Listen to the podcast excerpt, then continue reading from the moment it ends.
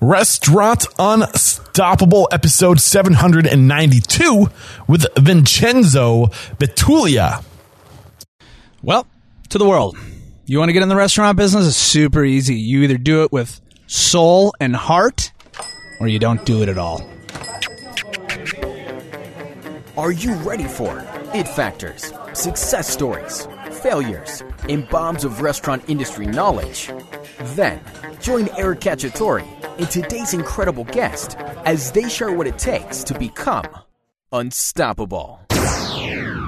If you're sick of all of your employees coming to you for information, direction, and guidance on how to do the job right, that might mean you have a people dependent operation. The, the, operation depends on you. What you need is a system dependent operation. And that's where Sweet Process can help. Sweet Process is a software that enables companies to have a central place for all their procedures, processes, and policies. By default, Sweet Process offers a free 14 day trial. By using our dedicated sign up link, you will get an extended 28 day free trial. Go to www.sweetprocess.com slash unstoppable. Again, that's www.sweetprocess.com slash unstoppable. Procter & Gamble Professional provides a wide range of cleaning and disinfectants for your business needs. Get the cleaning and disinfecting products you need and the peace of mind you deserve. Not only does Procter & Gamble Professional make you cleaner, it also makes you more efficient. Dawn Professional Pot and Pan cleans 58% more pots and pans than the leading competitor. Dawn Professional. It's clean, upgraded. This episode is brought to you by Seven Shifts. Seven Shifts is a modern labor management platform designed by restaurateurs for restaurateurs. And Seven Shifts is trusted by over 400,000 restaurant professionals because it gives you the tools you need to streamline labor operations, communicate with your team, and retain your talent. And because you are Restaurant Unstoppable listeners, you get three months absolutely free. Get started at www.sevenshifts.com slash unstoppable. That's the number seven, S-H-I-F-T-S dot com slash unstoppable to get three months of industry leading labor management for free. What's going on, Unstoppables? We have a great show for you today. We're talking to Vincenzo Betulia. But before I let you know what to expect from today's episode and a little bit more about Vincenzo, just a quick reminder to please support our sponsors. You support our sponsors, they continue to support the show. It's that simple. And I do not let anyone sponsor the show. I really do make sure I'm uh, turning you guys on to the, the tools and services that are going to help make you successful. Anytime there's a tool or service organically recommended on the show, please go to the show notes notes and use our links if you're interested in that tool or service. Many times they have affiliate programs and they will pay us a commission, a commission for helping you connect with them. Leave a five star review on iTunes or Stitcher Radio. And then lastly, the best way to support this show is by sharing it with everybody you know who's aspiring to be great in the restaurant industry. So like I mentioned, today we're talking to Vincenzo Betulia and uh, he has a great story, a native of Sicily. Vincenzo came to the States at a very young age, grew up in Milwaukee, Wisconsin, and got his first restaurant job at the age of 14 working for Paul and Joe Bartolotta Bartolotta's Restaurante Bartolotta. I'm probably not saying that right. I apologize. Uh, by the age of 15, he was already working the line, and before long, he was the executive chef for the Bartolotta restaurants. Uh, and he was going around to opening these restaurants all over Milwaukee, Milwaukee in the north. And uh, eventually, he made his way down to Naples, where he got a job working at Campiello's. And this is where he spent a lot of time uh, really falling in love with Florida, the south of Florida. And uh, he knew he wanted to open his own place. And he, I love what came out of today's story, and you'll hear it, but it's just really focusing on and creating roots and establishing relationships and getting your name out there and and really becoming a part of your community before opening a restaurant, I think is probably one of the biggest takeaways I, I, got from today's show. We get into it in today's episode. But anyway, by 2013, he opened his first restaurant, Osteria Tulia, uh, followed by Bar Tulia and the French. And they have some really great plans to uh, scale over the next couple months and years. So we get into that. Uh, it's a great episode. I know you're going to love it. Here it is. With excitement, allow me to introduce to you today's guest, chef founder of Campania Hospitality Group, Chef Vincenzo Betulia. Chef, are you feeling unstoppable today? I'm today? feeling unstoppable Yeah, after man. that. Holy cow! I Dude, just this woke up. meal has me feeling unstoppable. That was delicious. Uh, make sure you guys stick around or you subscribe to the YouTube channel. I'll be sure to have the B roll of the meal that was just served to me. It was absolutely delicious. And I cannot wait to dive into your story. Just having this meal with you, I know this is going to be a good conversation. Ha, You're good you. at telling stories. Thank you. Uh, let's get that motivational, inspirational ball rolling with a success quarter mantra. What do you got for us? Well, to the world. You want to get in the restaurant business? It's super easy. You either do it with soul and heart, or you don't do it at all. Yes. So talk to us why you chose that that mantra to get this thing going. Oh, it's super easy. I mean, I tell all my my cooks, my employees, you know, chefs, dishwashers, even servers, because I got pro servers. Um, you know, this is a this is a really hard business, and and if you don't feel it, everything comes from the from the soul. You have to feel this. I mean, we had this conversation just a few minutes ago over a bowl of pasta. I mean, this business will completely eat you up, chew you up, spit you out, and if you can't feel it, then it's not even worth doing it. What is it that you feel specifically? Maybe not now, or maybe now, but even going back, getting started, and that's probably a good segue into your story. What was it that you felt that helped you know from a very early age that this was your path? So I can remember fairly clearly, um, you know, right away you get your ass kicked, and so that's that's what you notice when you're a young cook, right? Um, and now I'm just an old cook, but I remember clearly one night I was working on the line. I was working garde manger. Um, my job was to essentially make salads, pizzas, um, desserts, and some of the appetizers that were on this menu. My chef and my mentor, I had to run downstairs to physically slice salumi because we had an affettato misto on the menu, which uh, in Italian is like mixed salumi, like a charcuterie board. Mm-hmm. And so there was no way around it. Like, oh, let's pre-cut the meats. Let's you know, let's just have everything kind of ready to go. And it wasn't like that. He wanted it cut to order. So I would have to throw a pizza in the oven or two pizzas in the oven. I'd have to run downstairs, slice these meats, pull them out of the cooler, unwrap them, slice them, one order, rewrap them, put them in the cooler, run back upstairs. I mean, before my pizza burn, I- and then when I come up, I would hear this printer, this little micros printer, like going, bzz, bzz, bzz, and all I wanted to do was throw it out the window, right? man. Um, and so, step one is to get your your butt kicked, and then um, But, was- you, but you stuck with it. So I think the, Oh, the question sure. was, what were you feeling that made you stick with it? How did you know you were on the right path? So I uh, the, that night, that night, um, I was the last cook in there because we had to clean our stations. The other guys leave, and then I'm the last one guy. I'm the last one there.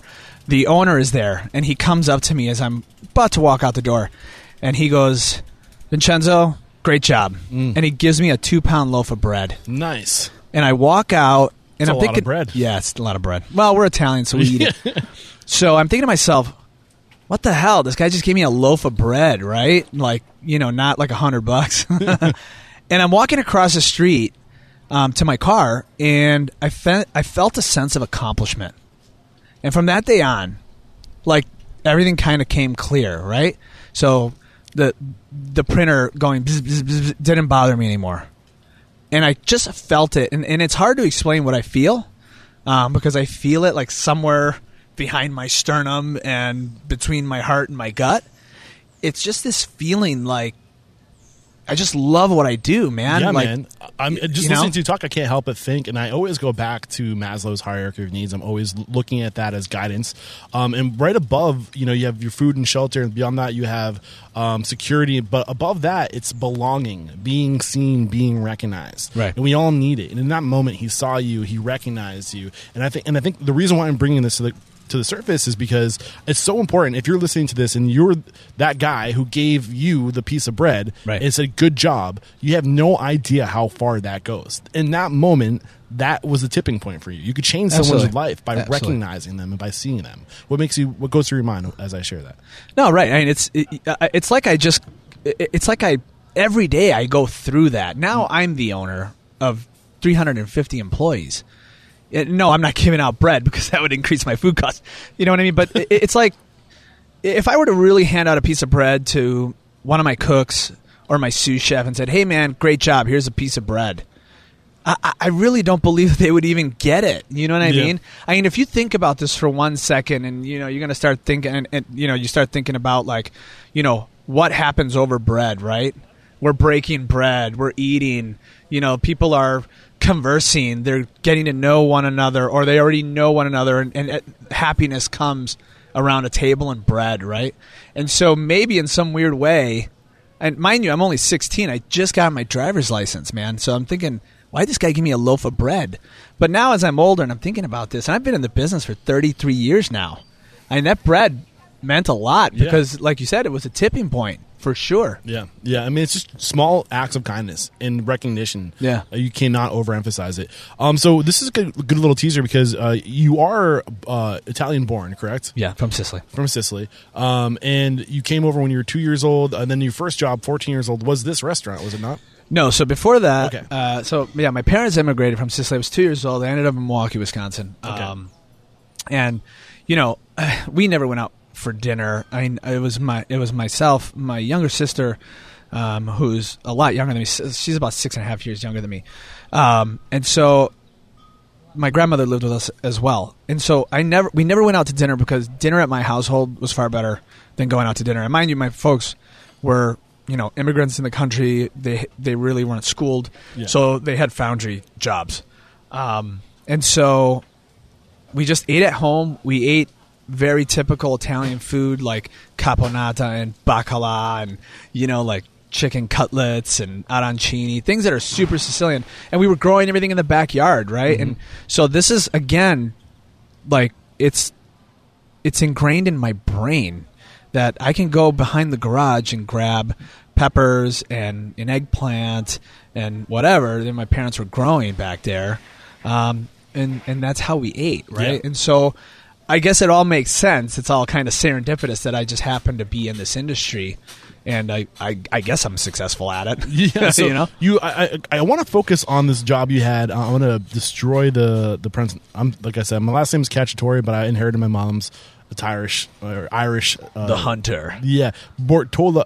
What's the name of the restaurant? For Bartolotta. Bartolota Ristorante, uh, Bartolotta. So um, this was you were there from for a while because you eventually helped open three other locations or two other locations. Yeah, it was like two two locations. I mean, so when I uh, got the job with Paul, so before to answer your question prior, I mean, I was a dishwasher at 14 with a friend a friend of my dad's. Um, so you know, my mother and father always kept telling me, "Look, we're not from this country. You're an Italian before you're an American. God forbid we die tomorrow as we go to work. Who's going to take care of you?" And so uh, it's strange that you would say that to your kids, but I don't say that to mine but you know it's reality Different So- world right then. so i was throwing papers at like eight and nine years old with my cousins um, who lived down the street from me because they didn't want to do it and they would pay me like you know five ten bucks a week and for me that was awesome but you know i got this job as a dishwasher with my dad's buddy. He was a chef. And this is this goes back like jesus i don't know I was 14 and my dad was giving me a ride to work. I mean, the chef was smoking cigarettes on the line, and then when he had to plate something, he would take the cigarette out of his mouth, and with the burning end, he went and put it on top of the window. And I'm thinking, is, is this okay? You know what I mean? Like, so it kind of goes back then, and I think about it now. It's just like you can't even smoke in a restaurant. No, period. it's crazy how times have changed. Yeah, so and then after that, I worked with Bartolotta. So I was just like, okay, you know, I went out to California. My cousins are in the restaurant business. They live in San Francisco. Um, they have a bar as well. So I was like pouring anchor steams at like 15 and 14, you know, slicing mortadella for sandwiches for my Nice. cousin. And then when I got back, I didn't have the job, right? I went back to Wisconsin and I would spend like my summers out there in, California with my godmother. And so I got back, there was no work for me. Um, with this with this guy, uh, the restaurant was called Joe and Mario's at the time. So it's this little mom and pop joint, right? Um, and then I just I, rem- I remember like it was yesterday. I looked in the paper in the Sunday paper, and it said now hiring you know Milwaukee's premier Italian restaurant. And I'm thinking to myself, okay, well, I should go there. It's Milwaukee Premier, and that, it's funny because that's what I use when I put things on Craigslist. you know what I mean? Now you just change Milwaukee to Naples.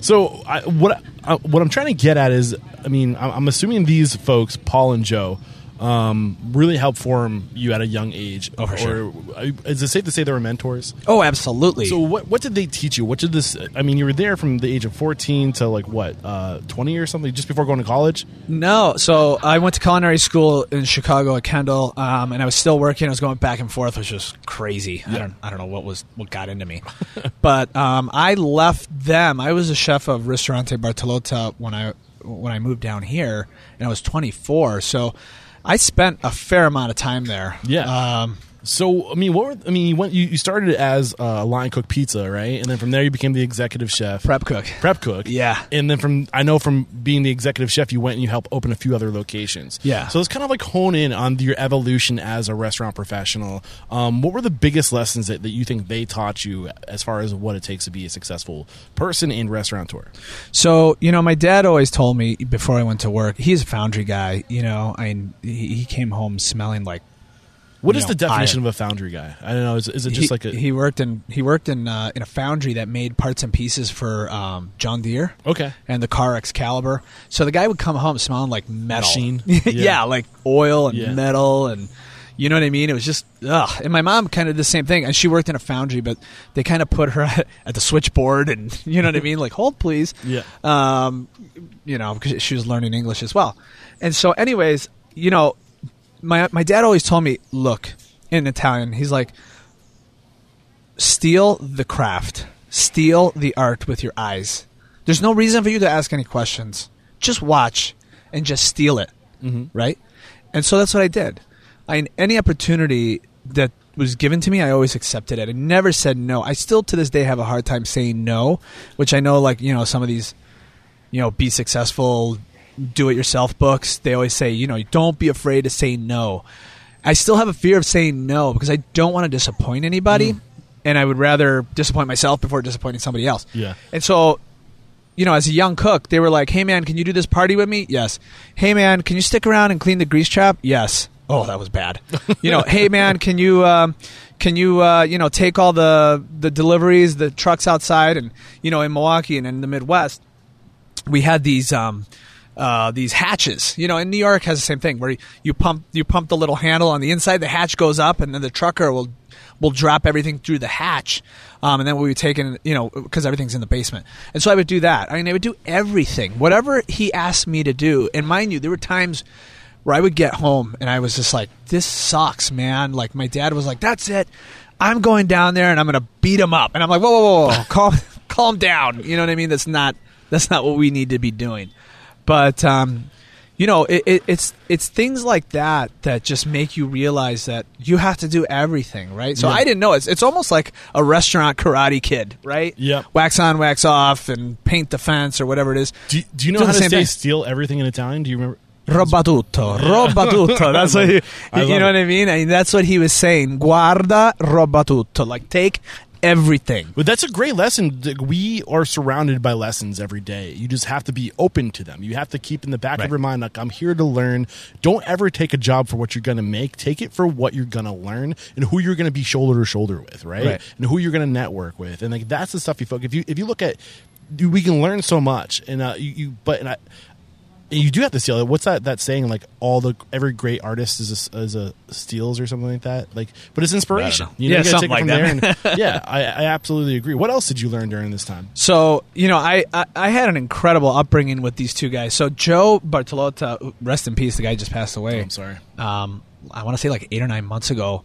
Um, just sad because he was a huge restaurateur, and the and the town of Milwaukee, the city of Milwaukee, really lost somebody big. Um, his parents were there a long time. They have a big firework business. Strange, you know. He was his father and mother were involved in the community, um, and then you know he opened up a restaurant. And he kept saying, telling me we had the same guidance guidance counselor, and this guy's sixty and I'm forty five, so it's kind of crazy. And he told me the story. He's like, "The guy, who's your guidance counselor at the high school?" And I'm like, "So and so," and he's like, "He told me I'd never amount to anything." And he's just, you know, really successful restaurateur. He's got like 20 restaurants. Um, you know, super cool dude. He was all F O H, right? Paul or, or Joe. I'm sorry, Joe was all front of the house. Look at the most. I think some of the most successful restaurateurs are. Look at Danny Meyer. Right. But Yeah. then his brother Paul is all B O H. I mean, Okay. This this guy, Paul Bartolotta, you could look him up today. I mean, he he's two times James Beard Award winning chef. I mean, the guy worked under Paul Bocuse. He worked at Taillevent in France. I mean, this guy was the chef at uh, San Domenico in Imola in Italy. I mean, we're talking Michelin stars and any award that you could possibly, you know, get. He he had his own restaurant at the Wynn Resort in Las Vegas. Um, and he was importing his fish from Italy like six days a week. All the fish was microchipped. I mean, we're talking an elevation and experience that you're that you're really not going to get Yeah. uh, in, in the United States. And mind you, you're going to leave your pants there because it's super expensive. But um, you know what I mean? That's what it's all about. And so I never said no. I never said no, and I always went. So whether I was doing cooking demonstrations with with Joe because Paul was traveling, or he, he was the chef um, in Chicago at Spiaggia, which is one of the United States' best Italian restaurants this day. Um, you know, I would always watch. I remember doing a party for um, for Joe um, at one of his friends' house, and he, this guy had huge um, auto dealerships, like big, all over the the state, and. Uh, and Joe had two restaurants, and I'm standing right next to him, and I'm like cutting cheese or salumi, I don't remember. And I remember the guy saying, "Joe, you're you've got now two going on to three restaurants. It's time for like a CFO. It's time for a director of operations." And it, it's it all came you know right back to me because that's what I experienced just a few years ago. Yes, and and it's funny because you said, and, and I wanted to, to comment on this before. Um, it's weird because we always hear contradicting advice, like you know, learn when to say no. Everything Yeah. you say yes to is something else you have to say no to. Is another way I've, I've heard of saying it. But at the same time, there's I think there's truth to both sides of that because when you're just getting started, you need to say yes to everything. And then Yeah. gradually it's like a pendulum swinging. Uh, the, more you learn the more experience you get the more value valuable you become. Right. you have to learn how to pick and choose your battles. But early on man absolutely like say yes to everything. When you do that you start to treat it like you own it right? Because you start to learn every part of the building the, the business and then you're creating opportunity for yourself. Because when they do need that director of operations or that w- whatever with the c in front of it oh you know like you're they're gonna come to you Right. uh, and that sounds like what that's what happened here Everybody in my organization comes to me. I mean, I'm a hands-on guy. You know what I mean? They, I don't say like I'm owner or I, I don't, I don't command from the watchtower. I, I'm my most happy place is with a saute pan and a tong. Okay, so it's saute pan in the left hand and my tong in the right hand. That's what I absolutely. that should I- be a song yeah, maybe. I love it. I'll, I'll grab my guitar here in a second. So when when you got promoted to this more of like a what was your title when they saw when they when this this uh was it Joe or Paul that was being coached to get a like a some like a right hand man? It was Joe. So Joe. Paul, Paul was traveling. This Okay. guy was, you know, doing all kinds of stuff for like Illy and Illy Coffee and So you went from executive chef to a more of like a uh, like a director of operations role or something, opening other restaurants. Like what was no, that? No, I was back at the house the whole time. So when they opened up their second property, Lake Park Bistro, incredible location, um, overlooking Lake Michigan on a on the bluff. It's just beautiful. Um, I was working with Paul in, at Spiaggia, so I was going down. I was working at Bartolotta. I mean, through my sous chef years, I mean, I worked every station, Yeah. um, like two times around. And I remember being on the garde manger station for like three years, you know, because Paul always says you need to you need to master your station before I can move you. And every kid is the same way, right? You're young, you're hungry, you want to learn something new. After like a few months, you're like, okay, I got this. Can I move somewhere else? It's like, no, no, no, no, no, no, no. You're gonna stay where you are, bro. And you're gonna you're gonna learn to master the station. What does that mean? Yeah. Mental mise en place. You got to know what you, you know. You got to know how many people are on the books tonight. You got to make sure that you have your mise en place set up. You got to make sure that you have backups. You got to know when you're backed into the corner. Nobody puts baby in the corner. that you know how to get out of it, right? You you know how to figure it out, how to get out of it. You don't need to call the guy next to you. God forbid you get your sous chef to pull you mm. out of the weeds. That would be like you know the kiss of death, Yeah. right? And if Paul got, got you out of the the weeds, it'd be even worse. Um, and so, you know, I was on stations for a super long time, man, like a super long time. So why do you think that is that he he he uh, took this approach of mastering one station before moving somebody else to the next one? What what's the what's the operational and like leadership management benefit of that? Like how does that affect everything? It's just understanding the ins and outs. You know what I mean? So then, for me, I can. I got three restaurants going into four. Okay, and and throughout one evening, I could I hit all three of my kitchens because they're in walking distance from one another. Yeah. I mean, the French restaurant uh, is right that. down the street Yep. by the French flag down there, and then my two are under one roof. So Bar Tulia and Osteria are under one roof. So I can literally walk in to Osteria and feel that one of my cooks is struggling and I just go I have I always have my my apron on I always have a towel around me I know it looks strange but Gotta be ready to go. know, I'm ready to go. And Yeah. there it is. I just I just boom, walk in and take over the station, right? Because I'm confident, I'm comfortable. Yes, the dishes came from my brain. Yeah. And I'm not reinventing the wheel, right? This is Italian food. So four ingredients, five ingredients is all we need to deal with. And, and that's it. And then when when he's totally out of the weeds, then okay, it's been a gas. I'll see you later. And then I'll walk across the to, to the French, you know, check up on them. Next thing you know, you know, there's always a station teetering. You know, there's always somebody's always making an error. Somebody's always cutting a corner. And so then I'll be right there. And now I'm working garde manger. Walk in the back door, clean my hands. I'm like, ooh, hold on, let me replay that for you. And now there's an opportunity for me to educate. Mm. You know what I mean? A cook. So, one, you know, a few minutes ago I'm bailing somebody out, and the next minute I'm educating. And and I think that by working all those stations for an extended period of time rather than six months or four months or five months or two months. You know what I mean? I, I stay in one place and you just know. You just know how to get in and out. Yeah. Well, the, the thought that's going through my mind, and I don't know if this is part of it or not, but when you teach somebody just to know everything to the point where they just know it so good that they, they can then go to, say, I don't know, like grill to garde manger or whatever, Or pasta or or whatever. whatever. Yeah, and like if if if you have to call an audible, that person has committed all those those those skills they need to do one station. They they they've committed to like muscle memory, so they can right. in the point just be like, oh, I need to be over there now. Right. I've done this so much, so many freaking times. I know. Ex- I don't have to think about it. Like I can just go into that mode. But you, it, it- you, you have to get that good to be moved away. So when you do have to call an audible, you're useless. You're Yes. not useless. So my chefs, I tell them in our chefs meetings, I says, look, when you hire a new cook, right, there's always going to be an extended period where they're going to have to understand our culture. Culture is a huge word in our vocabulary at all of my restaurants, Campania. Make a because note. yeah, yeah, make a note. because you know people need to understand what we're doing and why we're doing it, right? And so I always tell them, you know, you have to invest time into the into the cooks, right? You have to continually teach them and correct them and correct them and correct them, and then it's stop thinking and just do. Yes. Okay. So you're going to be doing, you're going to be plating a pasta a little bit slower if you're thinking about something, or uh, wait a minute, uh, is it olive oil and then garlic and then anchovy? You, you know what I mean? Like, no, no, no, no. Just we're gonna do this over and over and over and over and over, and then you're just gonna do it. Stop thinking. It's just why you see it's, it's the same mentality as uh, seeing somebody doing karate, right? And they're just Yeah. doing the same moves over and over. I wrestled. You do the same move over and over and over again to the point where you just it's muscle memory. Right, and it's the same thing. Like you know, I'm a big soccer guy, so you know the number ten, which is the like the midfielder, they're, they're always kind of pulling the strings, right? Same thing with the quarterback. Yeah.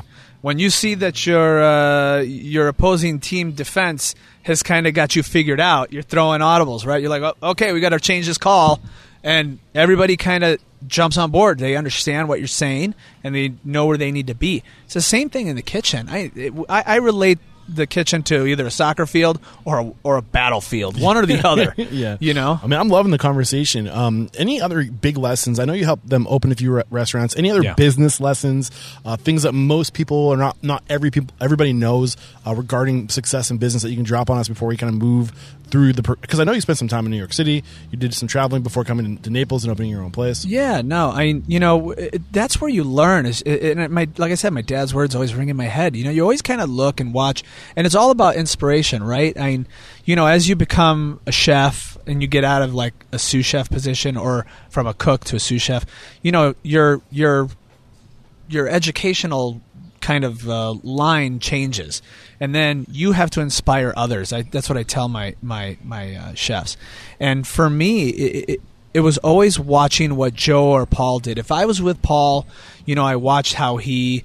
You know, communicated with guests. I, I you know, the way he spoke to them, um, and I'm not saying that he was like, you're an idiot and I'm the chef and I know everything. No, no, no. It was just the way that he was communicating with them that they like totally understood him. Like he's he, he's believable, but he's believable because he's extremely knowledgeable. Yeah. you know what I mean. And so it's little things like that that I tell my uh, my servers, my managers. You know, make decisions. But you know, when I was opening up restaurants, I remember falling asleep on chairs, and you know, Paul and Joe, w- w- he would keep all of us there. And I'm like, what does this have to do with me? Like, they were talking about, you know, table selections. This is going to be table 22. This is how we're going to set up the plates and the silverware. And I'm like, I'm a back of the house guy. Like, I've been here for 16 hours. Can I go home? Yeah. But, you know, I never open my mouth, but um, What was he doing in that moment, keeping you there? I don't know. I mean, maybe he forgot that I was even there, right? But I was watching it. Yeah. I was watching it because I, I'm observing. Yeah. I'm, I'm half asleep. There were times where I, I did fall asleep. We were we were in front of a computer trying to figure out like you know standardized recipes, and all the chefs were behind Paul. Paul was at the computer, and it was just like. Oh my God! Like, what are we doing here? Like, we're all passed out. We've been working all day long. You know, the restaurant isn't even open yet. Yeah. And and so it's just those experiences that that I do today, and I do them over and over, right? Because now I'm opening up my fourth restaurant in, in two weeks. Which I can't wait to talk about. Yeah, that'll be fun.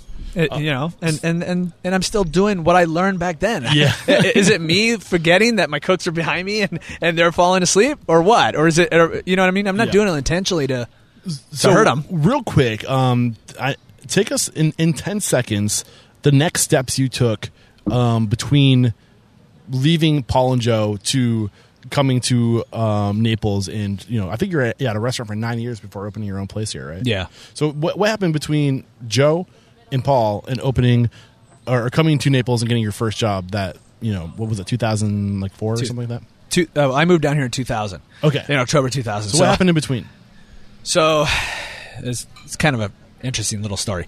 In ten seconds. 10 seconds. So I had a girlfriend. I came down here. She's like, hey, can we go to Florida for vacation? My parents have a place in Bonita Springs. I said, yeah, I really hate Florida because my, my folks took me to Disneyland and I'm like totally anti Disney. She's like, no, you're going to really like it. So we came down here and she convinced me and I'm like, okay, it's all right. You know, we're golfing and playing tennis. And then she brought us to Naples for dinner, right? In this place called Campiello, which is down the street.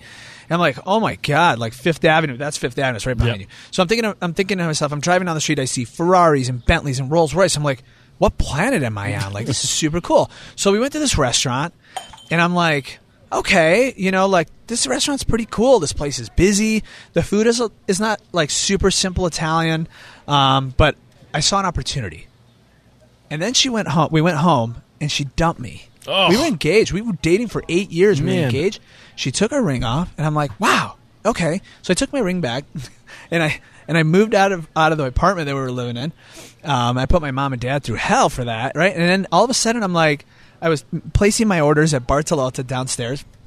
And this guy from a company called D'Artagnan, who sells Oh, us D'Artagnan, past guest on the yeah, show. Yeah, yeah, right. So um, I, I says uh, to my to my rep, you know, I- he goes, "Where were you on holiday?" And I'm like, "Oh, I was, you know, down in Naples." And he's like, "Where?" And I'm like, "Oh, this restaurant called Campiello." And he's like, "Oh, that's one of my clients." I said, "Just out of the blue, do you think they're hiring?" You know, I was kind of broken at this Yeah. point, and he's like, "As a matter of fact, they are." I'm like, "Really?" Next thing I know, I'm talking to the chef. You know, fast forward two more months, I'm in my little blue uh, BMW driving all the way down here, knowing nobody. I had 5K in my pocket, and that's how it all started. You know, don't get me wrong. Sounds it's, like my life. it's, it's like the best move I ever did. Like Yeah. I live in paradise. I really do. Outside of like hurricane gorgeous season, down here. it is awesome. Yeah. And and what I saw was opportunity, and I wanted to capitalize on the opportunity. what specifically? Paint a picture of what that opportunity was. you know the dining scene here was very minimal everything was in like shopping plazas there was no elevated cuisine and you know i was fortunate to work with joe and paul because when they opened up bartolotta i was there like a week after they opened or like a maybe two weeks i don't remember but it, it was i got to experience them getting their four stars and all that and you know there was a, a, a month waiting period to get into this 50 seat restaurant. I mean, it was crazy. We were doing Tuscan food in the in the Yeah. early 90s, and that was all the craze in the United States. Mm-hmm. And so I saw this opportunity down here because everything was like,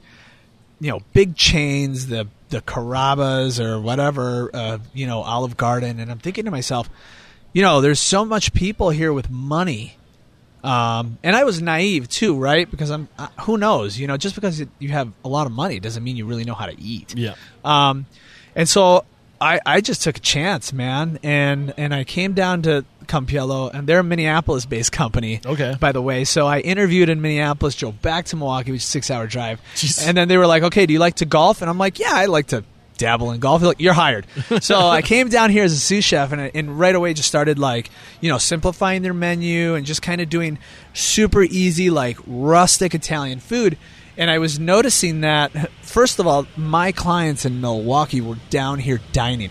So I realized that, oh, wait a minute, that's where they go in the winter time. so they come down So here. you, you have like you already had kind of a clientele, a name. yeah, I didn't know that. I didn't Yeah. know that. I thought I was going to know nobody, right? But Yeah. here I am, like, wait a minute, like a month ago you were just having your food at Bartolotta, now you're down here at this restaurant called Campiello, and I- I'm Side serving note, um, for anybody who's in the industry who's who lives up north, right? Your career, your skills are a ticket to anywhere. So Yes. move with the seasons and Sure. go get experience where there's peaks, where there's surges, where they need extra hand, extra help. You can get paid better too.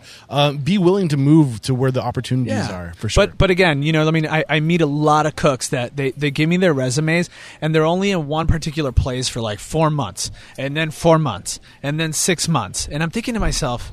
This goes back to the conversation we just had. Yeah. You, have you mastered anything? Yeah. I mean, let's let's let's think about this for a second. Yeah. Have you mastered garde manger? And you know, they're like, "Well, I was a sous chef up in you know, blah blah blah," and I'm like, "Okay, but I'm looking at how you're holding your tongs, and you're showing me you really don't have a lot of experience, and or you haven't had somebody mentor you and lead you um, to do things the proper way. Like when I when I play bowls of pasta, I don't I don't use a tong, I use a spoon." You know what I mean? The spoon is my best friend. I'd rather have the spoon in my hand than the tong. Yeah. But if I'm doing saute or whatever, then I, I need a you know pair of tongs. Yeah. So one thing. So when you were when, when you're um you're you're moving here, you see a vision, you see opportunity, but you spent nine years working at this restaurant that you got employed at. So what was the vi- were you was the, the plan from day one to open your own place? And if so, then why did you choose the route of going to work for somebody else and giving them nine years before finally doing your own thing? So before I took that job, I was when we were down here on holiday, right? I, I interviewed in a few places. Okay. And I'm thinking to myself, these these guys are not doing what I do Mm-hmm. or what Joe and Paul are doing. So to to, to make it real simple is like, eh, they're just it's not they're kind of below what I'm doing. They're you know what I mean? This is red sauce joints. I don't need to work in a red sauce joint. I, I want to work in a place where I can learn and be led. You know what I Mm-hmm. Mean? Because I moved down here as a sous chef. I was the chef of, of Bartolotta when I left, Mm-hmm. and then I came down here as a sous chef, and, I, and that was the, the the best decision for me because. And I knew that I needed to understand the demographic. I needed to understand the people. I needed to understand their dining habits, and then say, okay, I can influence this menu, or I can do whatever. Right? I can pull strings and make decisions. You got to learn the market. Exactly. Yes. And that's that's I think a mistake that a lot of people they just think that they just go anywhere. Yeah, and it transfers. Um, the- and and they think like the dining habits are all the same. You said something that's really interesting to me. You said that the best decision you made was going from an executive chef, an executive chef to a sous chef. Why is a backwards move the best decision you ever made? Again, I moved to a new town. I moved to a new state. I don't know people around here. Yeah. And and you know, all all restaurant people, especially chefs, they're all everyone has ego. Mm-hmm. They're all egocentric, and God forbid that you would want to make a step down, right? Yep. And you know, again, my mom and dad, they were always like super humble people, you know, and they're like, look, you know, you don't necessarily if if you have to take a step back in order to get a, a, a better view of the situation and then move forward, fine, that's great, you know, but try to make lat- more lateral moves rather than hastily going forward mm-hmm. and then finding your path and then moving forward. And Yeah. so that's what I did. And I knew that it was just like I can't just barrel in here. Yeah, but sometimes you have to take a step back because the lateral move isn't an option for where you want to be. Right. Maybe somebody's already in that position, Right. And they're good at their job. Well, and that's, gonna, that's what happened over there. There's somebody- exactly. Don't let that stop you from getting under the right roof. Right. Because if if you have what it takes, it's only nat- the natural progression is they're, they're going to see what they have, and they're going to be like, we if we don't give this person an opportunity, they're going to go someplace else. Absolutely. So you, you might take a, a temporary step back, but if it means exponential opportunity for growth because you're with a young company that's growing fast or whatever. I mean, that's Right. just one example. and that's what they were. You know what I mean? And and their food was similar to mine, Mm-hmm. right? It was a little bit more rustic, a little bit just you know they were using great products because they were buying from D'Artagnan, obviously. Yeah. And so uh, it, it just made more sense. And I t- I spoke to country club chefs, I spoke to you know independent restaurateurs, you know, just trying to pick their brain a little bit, and it was that singular restaurant that stood out. And and in all honesty, back then they were kind of really the only game that you know kind of was was doing the food that I was doing, and so that's why I gave them the years that I did. Um, you know, I was a sous chef there, and then they opened up a sec, uh, a third property down here, and so right away they gave me the chef position. I, I was already doing the chef's job as a sous chef, but that's okay. How that's long what did it take wanted. you to go from sous chef back to chef? Oh, not long. long. Exactly my six point. or seven months. Exactly. But just- you know, but- I the first day I walked into that place, I remember that you know they were all trying. They're doing menu development, and Yeah. there was the corporate executive chef, great guy, the chef who I know, he's a really good friend of mine. He's still working employed with them. Um, at another restaurant, their steakhouse, and so they were all trying to figure out a sandwich, and I just blurted out my idea after I filled out my paperwork, and they're like, "Great, it's on the menu." And so, like d- at the end of the day, I went to the chef. I'm like, "I'm going for your job." you, you know that, right? You know what I mean? So, and he's just like, uh, okay. You know what I mean? Like, well, how's he going to answer that? But I'm just telling him, you know, n- not that I'm going to, you know, pit him into a corner and get him Yeah, fired or anything. sabotage I'm just, him. no, no, no, right. I'm just telling him, like, look, you have somebody like me on your team so you don't have to worry when I'm here. You, you give me something to do or let me do my thing and you go do something else, man, because you don't have to worry. I, and I'm all in this. Yeah. Right? I'm all passionate and hot and I'm going down. So we're going to we're, we're to throw down, we're going to So throw down. there's little lessons coming out even in this, like being intentional, telling people what your intention is. Yeah, sure, why not? Because if people know what you're trying to do, what your your your game is, then they will help you get there. You got to put it out. Right. You got to let it be known, Bro, Um, if- I had a cook come and tell me that he wants my job, it would be high fives all around. Yeah. I, I, I've, I've owned my own restaurants But for what's eight that years. do for the executive chef? Now he knows that he has somebody that he can give responsibility to and start delegating to because you, he knows that this is what you want. So now now he can open up time to, to work on the business else. or Right, something. like, right, you know, like- exactly. exactly. Um, I love this. So any other key lessons you learned with this new restaurant group? Uh, what was the name of the uh, the I, can't, I Demi-. D- uh, Campiello? Campiello. Yeah, Yeah, it's D'Amico, Um, part- D'Amico Partners. yeah. Okay. Anything um, else that they taught you as far as business goes that you think sets you up for success? I know we learned a lot about the demographic. You you're learning your market, but what Yeah, about right. how like operations and how to do things better? Did they teach you anything like that? Oh, absolutely. Like I mean, they're they're you know they're a family run operation. They, they do have a lot of restaurants. They're like I said, they're based out of Minneapolis, so they had different types of restaurants, from full service restaurants to you know almost like a Panera concept, um, where it was kind of fast casual. And so you know every month we had P and Ls, we had prelims. We were you know the the CFO like in my first week of, of taking over the chef job, he like totally grilled me. Um, and again, these are not things that I, I'll be the first to admit. I'm not a numbers guy. Um, I love what I do being a cook, right? So, do I have to take inventory? Well, of course. Do I have to write a schedule? Well, yes. You know what I mean? And I have to watch my labor and I have to watch my food costs and I have to watch all that because nobody goes into business to lose money, right? I mean, we all go into business to make money.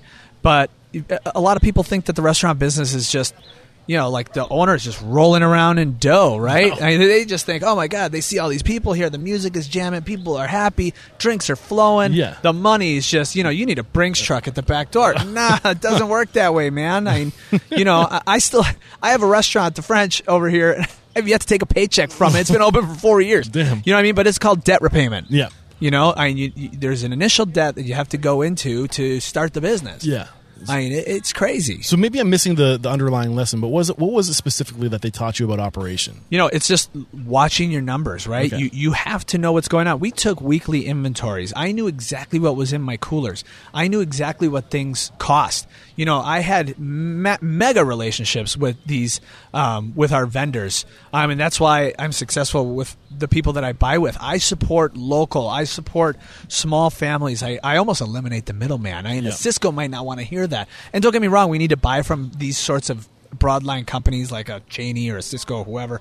But um, you know, I feel good as an operator. You know, giving my money to a husband and wife that are growing me lettuce. Yeah. you know what I'm saying. And so, but you have to watch your, you have to watch how much you're spending. So you have to have monthly P and Ls. you have to look at your numbers. Yeah. You know, you- can't take for granted that you're doing something right and you could be doing something right and still lose money. Yeah. Is there anything a, a layer deeper beyond P and Ls and weekly inventory, um, and managing relationships with vendors that they taught you that isn't common knowledge?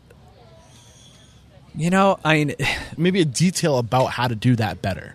you know, it was funny because uh, over over with them, they there wasn't an SOP, right? They were a family run business, but they did, you know, run their businesses uh, kind of like a hotel, shall Yeah. we say? But it was all, you know, you had to figure it out yourself. You were on your own. Like they they never said, "Look, this is what we're going to drill down on today," or blah blah blah blah blah. You know, we we had to track all of our invoices and we had to do all that, so we knew how much we were spending. I, we were almost doing double work um, in order to be to jive with our P and Ls. Yeah. but it was really just paying attention. That's what I learned from them. It's not like they told me that.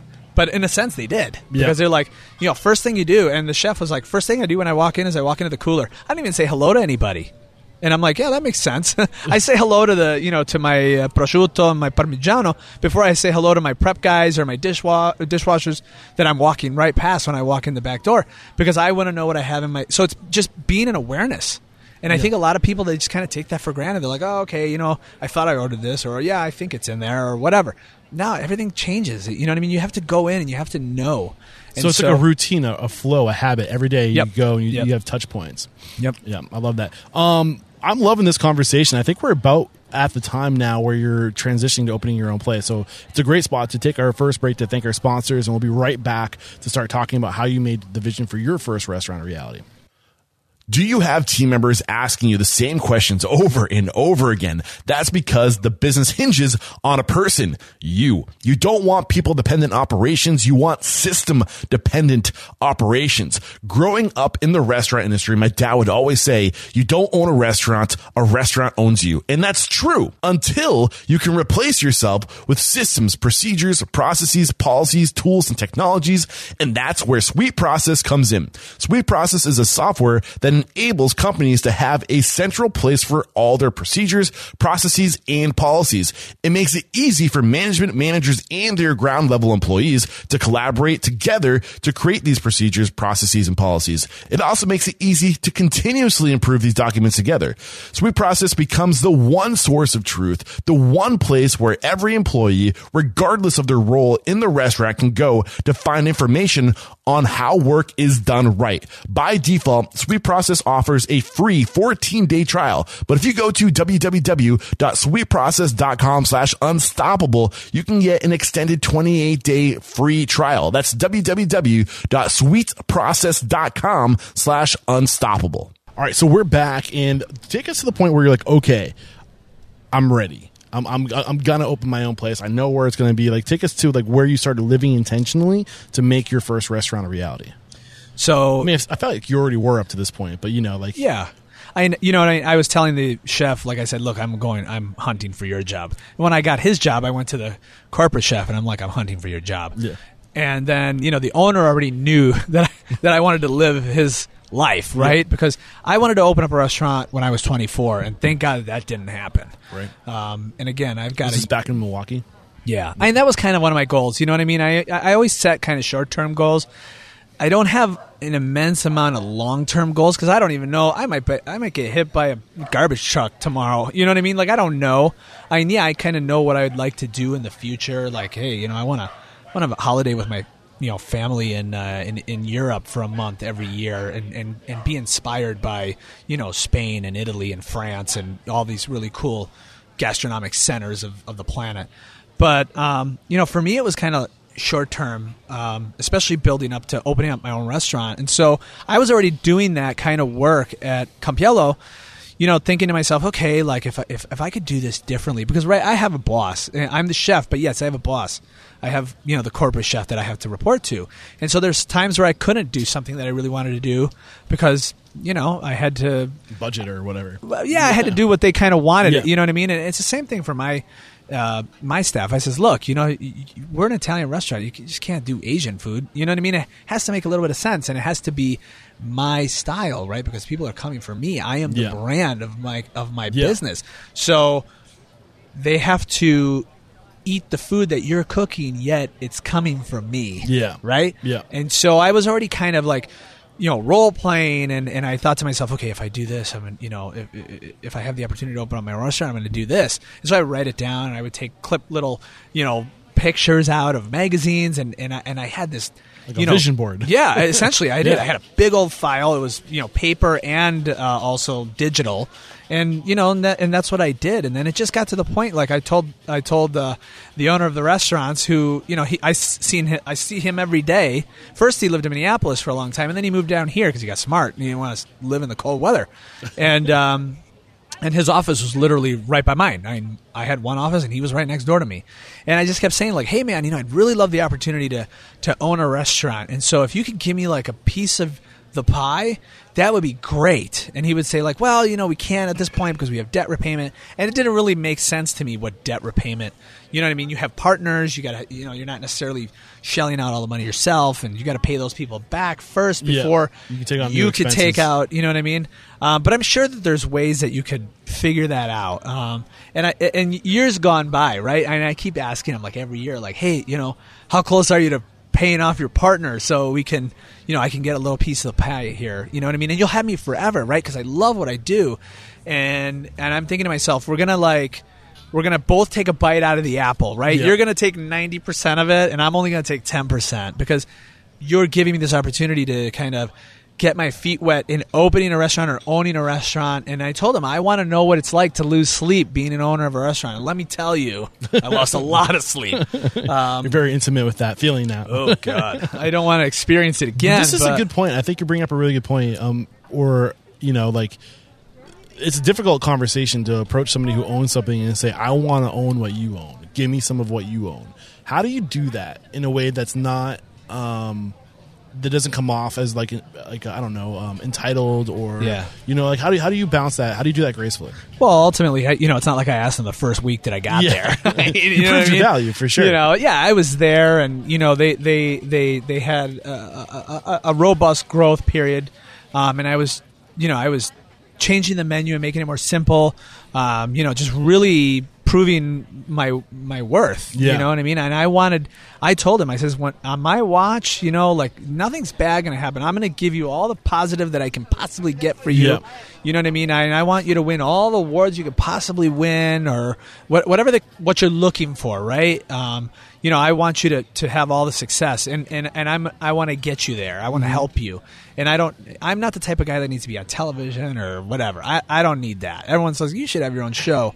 I don't need that. You know what I mean? I'd rather I'd rather again have a saute pan and Yeah. and a spoon in my hand or tongs or whatever. So I think there's another lesson here is that if you don't give the opportunity to somebody, they're gonna go find it someplace. Else. Absolutely. Yeah. Oh, Um, totally. and, like, Especially today. And one one saying I love is the pie is better when sh- like, every, all pies are better when shared. Right. Yep. Like you want to eat a pie by yourself, it's lonely, it's boring. But if you can share that pie with somebody and know that that, that pie that you you created can help sustain somebody else, Right. you know, like there, there's something in that.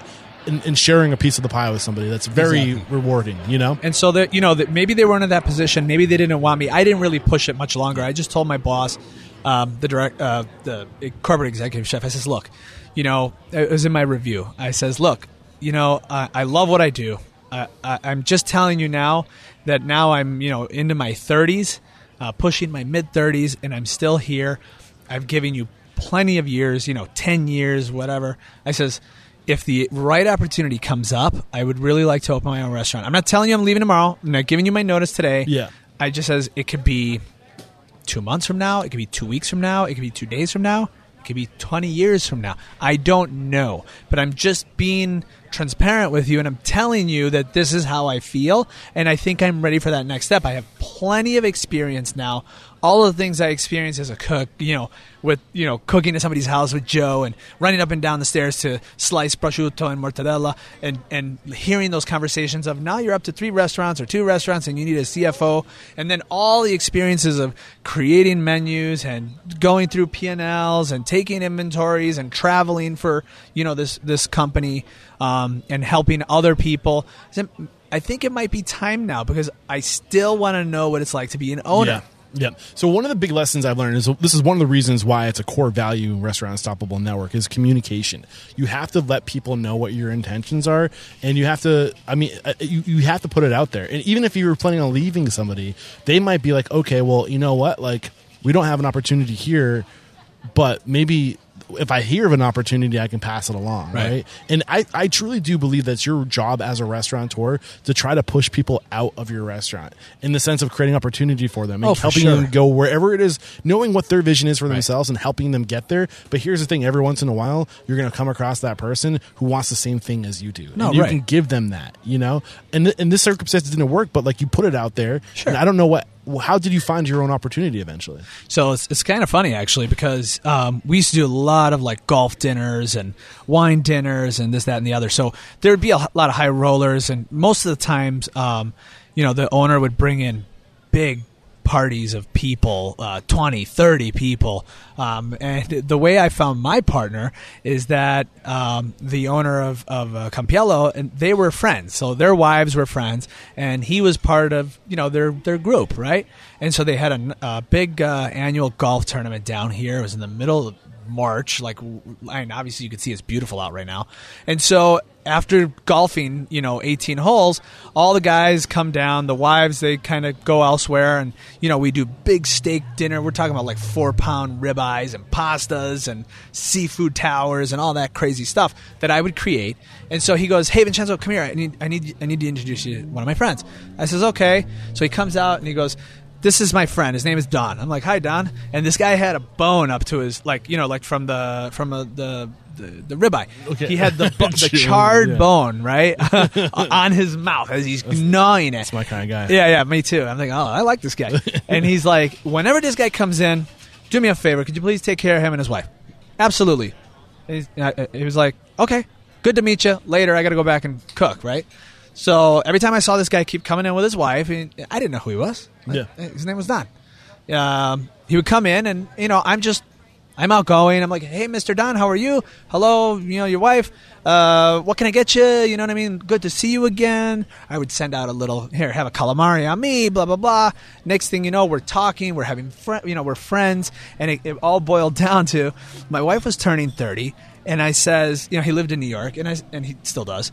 And uh, and I says, look, I want to take my wife to New York. You know, I go to New York all the time for business because it's like the culinary center of the United States and uh, she's never been there. So it's you know this culture shock, right? She was from LA. She hated it. She moved here when she was young, like 13, and so she's essentially from a small town. And so he goes, okay, let me handle it. Give me the dates. Boom. He wrote them down on a piece of paper. Next thing I know, you know, like he set it all up. I got picked up by a black car at, at JFK. I got hotels. I'm, I've got tickets to shows. We're going that's out to dinner. I'm like, who is this guy? You know what I mean? And so um, we just became friends, right? Yeah. And then on my birthday, about nine years ago, nah, maybe ten years ago, because it took two years of like conversations to get going. On my birthday, I, I was just at home with my youngest, uh, my my only son at the time, who's my oldest now. Um, my wife was gone; she was at the store, and I'm just sitting there watching some show with my kid in my arms, and I get this call from an unknown number. I never answer my phone, but for some reason I answered it, and it was him. He goes, "Hey, Vincenzo, it's Don." I'm like, "Hey, man, how are you?" And he's like, "I want to open up a restaurant, and we're gonna do it in New York." And I'm like, uh, okay, I'm gonna have to drop a bomb on my wife when she comes home from the grocery store. Yeah. Um, you know what I mean? And that's how it all kind of went down. And mind you, for two years we just kept discussing and discussing and discussing.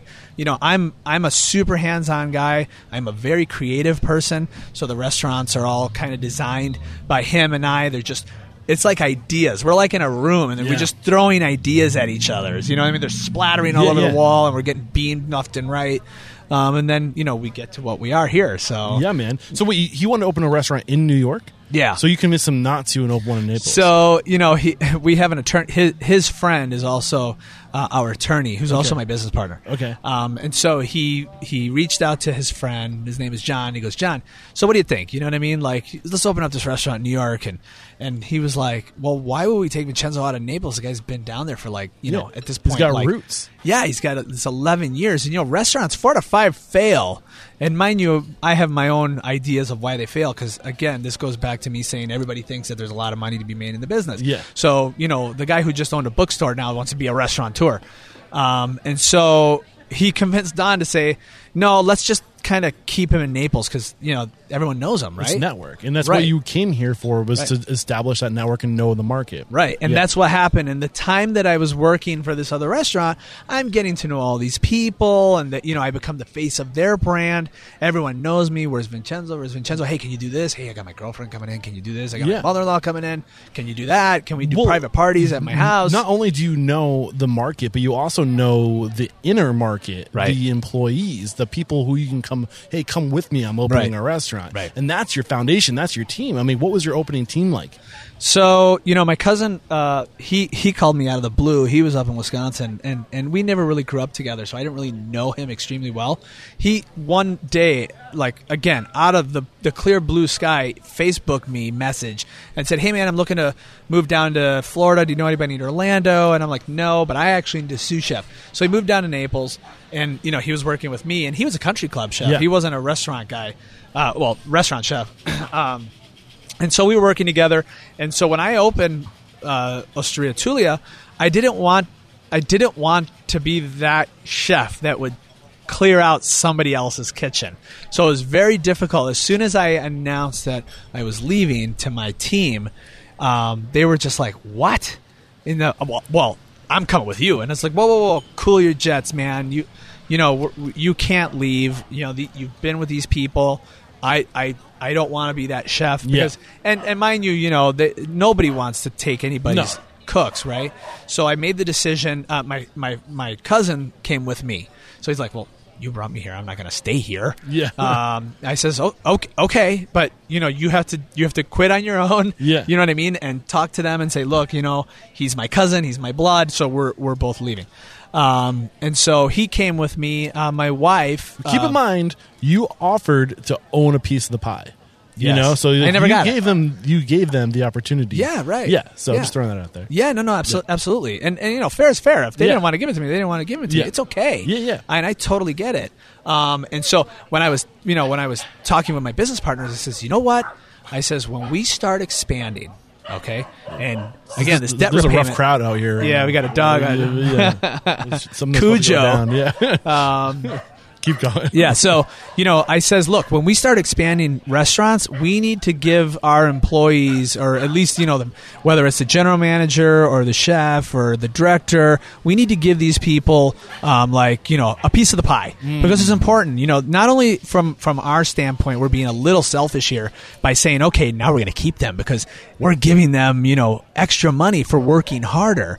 So they're going to stick around but it gives them a sense of ownership Yes. and, and and again, it goes back to biting the apple. You're going to bite the apple, and I'm going to bite the apple.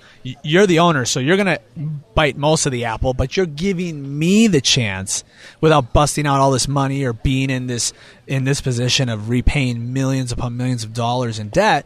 You know, to to, to have that opportunity, and so that's where we're headed, right? Yeah. I mean, uh, again, I still owe money on the French, and we're about to open up another one, so we won't even go down that Yeah. path. You know, so that's what we're that's how we're planning to So a huge lesson that came to the the, the uh, came up a little bit ago, but worth bringing to the, the surface again is that you never know who your future investor is going to be. So treat every one of your guests, every one of your customers like they are your Right. future investor because they very well could be. And it's time. I don't. I can't. I can't explain to you how many times I've seen that happen where Right. it was a guest who had big money who developed a relationship with somebody and wanted to open a restaurant, and they they're, they're going to come to you when that happens. They're going to invest in you.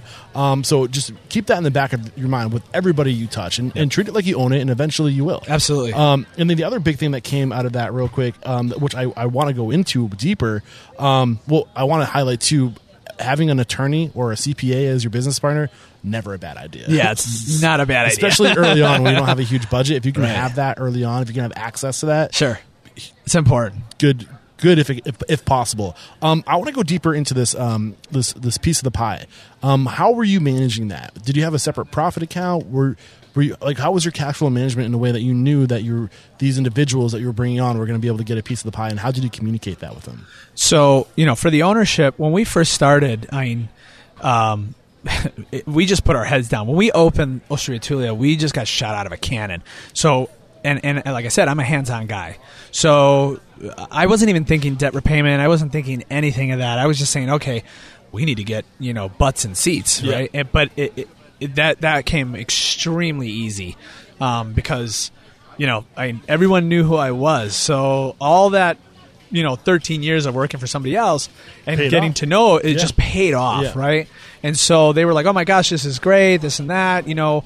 But I, I, I didn't know, you know, how how quick I was going to be able to pay my partners back or what, you know what I mean? And so they got paid back on that initial um, uh, investment fairly quickly, Yeah. um, because you know it, it was nonstop. I mean, I, on, the- on our first day, I only wanted to do seventy five people. We ended up doing like two hundred and sixty, and I was like, you know, strangling my general manager. I'm like, what are you doing, man?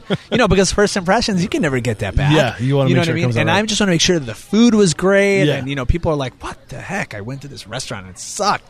You know what I mean? So people always put you on the pedestal, and and and and they'll judge you for what you've done and who you are. And so if you don't if you don't give them what they're looking for, it's Yeah. like, oh dear, You it don't get many really second ugly. chances. Yeah, for so now we're building. You know, we have a director of of operations, which I, I, I just hired last year in January. So these people get you know kind of a pro, uh, profit sharing right right still um, to this point. Um, you know, the management team they're they're all based on bonuses right now, so they get a nice big chunk of the pie.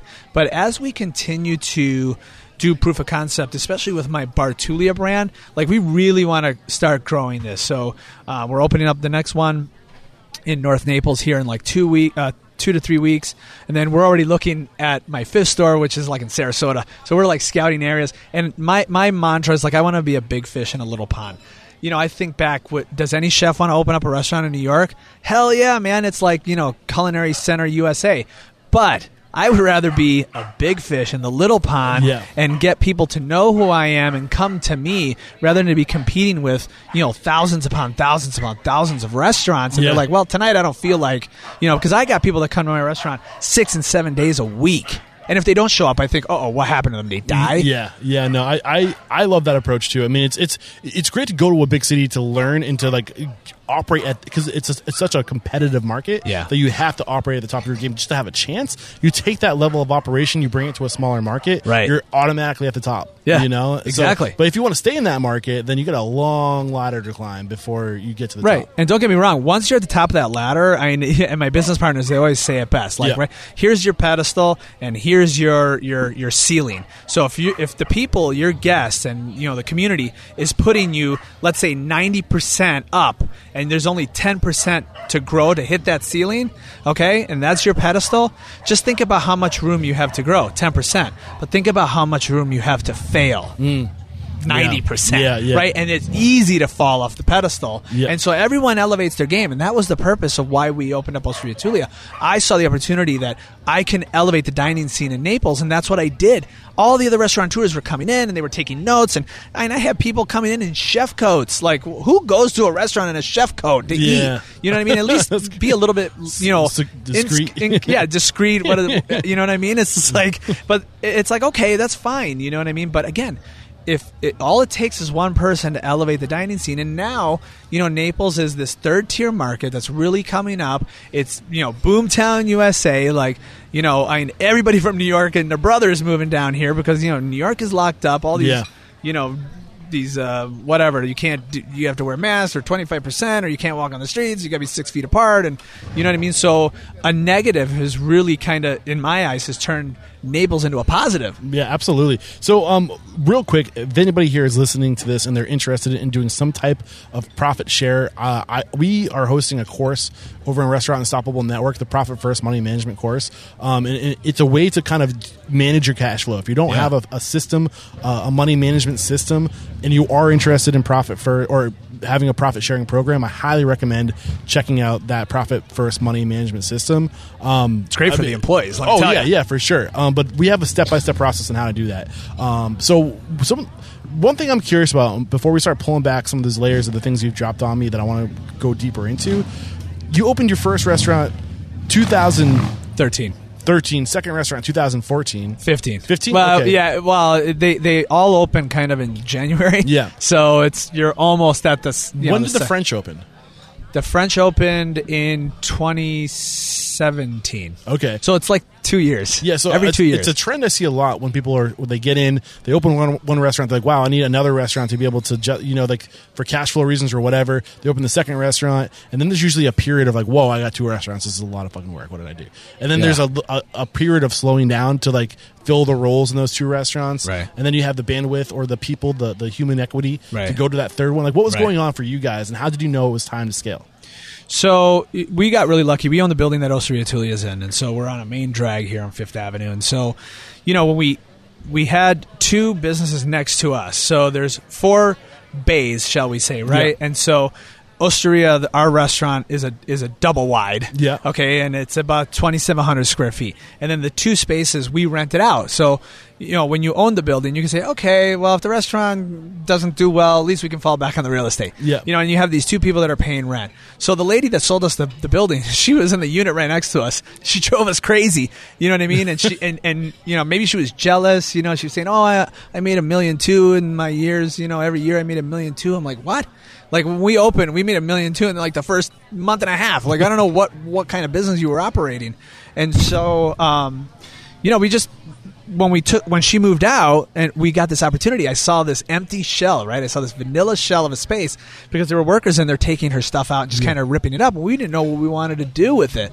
And I just had this vision. I sat there, the door was open, I looked in, and it was kind of dark, you know, from the shadows. And it's always sunny here in Naples.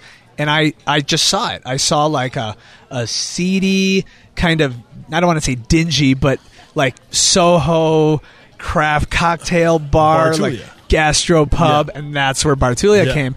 And it just again serendipitously, like two years Yeah. after we opened, you know, you always want to expand. And that's that's the best way to expand, in my opinion. If if you're looking at locations and you have like locations to your left and your right that could be potential units under your brand, like if there's that lateral room for growth, like Right. literally like show, like if you can slowly grow out and keep your your restaurants literally shoulder to shoulder like you you did, it makes having two locations much easier because you like you said earlier, you can be in any restaurant at any time. Right. And that's like one that was one of Dane Meyer's big things when he was doing his thing in New York City. Like he Batali, too. Yeah, With he had to be within walking scooter, distance, or right. he wouldn't open a restaurant. Right. Um. So that that slow organic.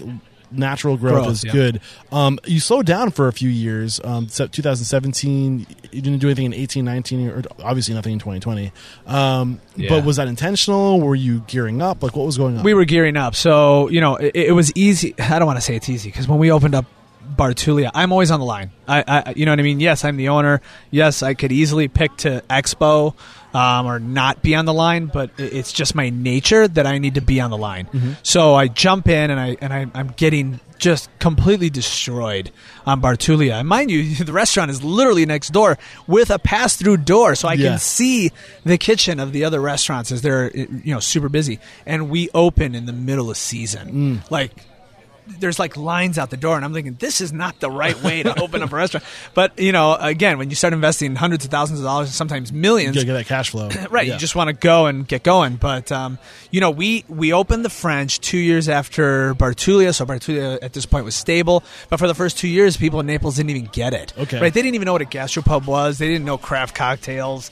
They're like, "What is this?" And we were riding on the coattails of you know Miami because that's the closest major market to us, and their craft cocktail scene was really kind of growing. Um, and so I was like, you know, drinking in all these really cool bars in New York City, and I'm thinking to myself, oh my god, this would be super cool. But you know, we had a telephone number, but we had no phone. We didn't take reservations, and in Naples, it's like, wait a minute, you can't make a reservation. like, you know, we totally broke the mold because here it's like people Is like, that a okay, good thing or a bad thing? Well, at first I thought it was a, uh, uh, well. At first I thought it was an awesome idea, Yeah. right? Because I want to be. Unique. I'm spearheading this. I'm I'm changing the culture of the dining scene, and nobody else is. Um, and so I kept going home at night because nobody was in the bar. And I'm thinking. I tell my wife, I'm like, "What do we just do? Like, this is horrible." So what Uh, what made things change? I don't know. It's just uh, just like it just like turning on a light switch. All of a sudden, the place was packed. You know, like people were like, "Oh, Word I don't have to make a reservation. Yeah. I could just walk in there. Oh, I got a suit on. We just came from a wedding, but who cares? Let's go in there. Oh, I just came off the beach and I got sand all over my legs, but who cares? Let's just go in there. Yeah. You know, the, we just kept We kept promoting the the craft cocktails. The food program just kept getting more simple. I had to tweak it in the beginning. You know what I mean? I couldn't just get way crazy out there because I was serving like duck hearts and you know duck tongues, and it was super cool. But cool. you know, people, you have to understand your demographic, right? Yeah. So, um, a few things. I want to give a shout out to our boy uh, Guy uh, Clark because I know that you were one of his clients. Yeah. Um, wh- wh- when did he come to your, your life? Um, when we opened the French, so you know, I was looking for um, actually somebody to do some PR work for me. This is and- 2017. So Yeah. about four years ago. Yeah, so we were, you know, we were already open with Bar Tulia, and we already had the French in the works. So Yeah. for all you listeners out in in um, in New York, you know, the French is pretty much Balthazar um, down on Spring Street in Okay. New York City.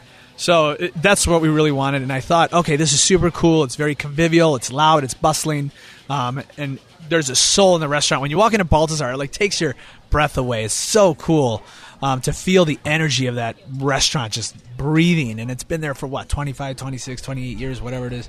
I mean, and that, that's what we wanted to build. And so I needed somebody to help me promote this concept because I knew, I knew deep down in my soul that people weren't going to get it in Naples, right? Because, like I said, they could have all the money in the world. There's a lot of wealth down here.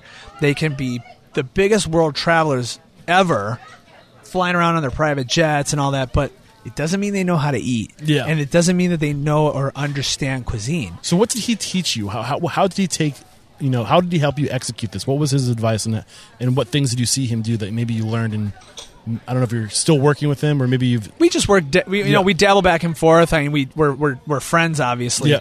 Um. So, but yeah, like you know, he was he's from the he's got radio background. Yeah. And my business partner has got records background. Yeah. So that's what he did in his in his in his career. So you know, and I love music. So that was kind of our factor to work together. Okay. Um. And it was a lot of packaging, right? It Yeah. was a lot of getting people to understand the concept. You know, getting people to come in, and and he was using some of his resources from his radio years Yep.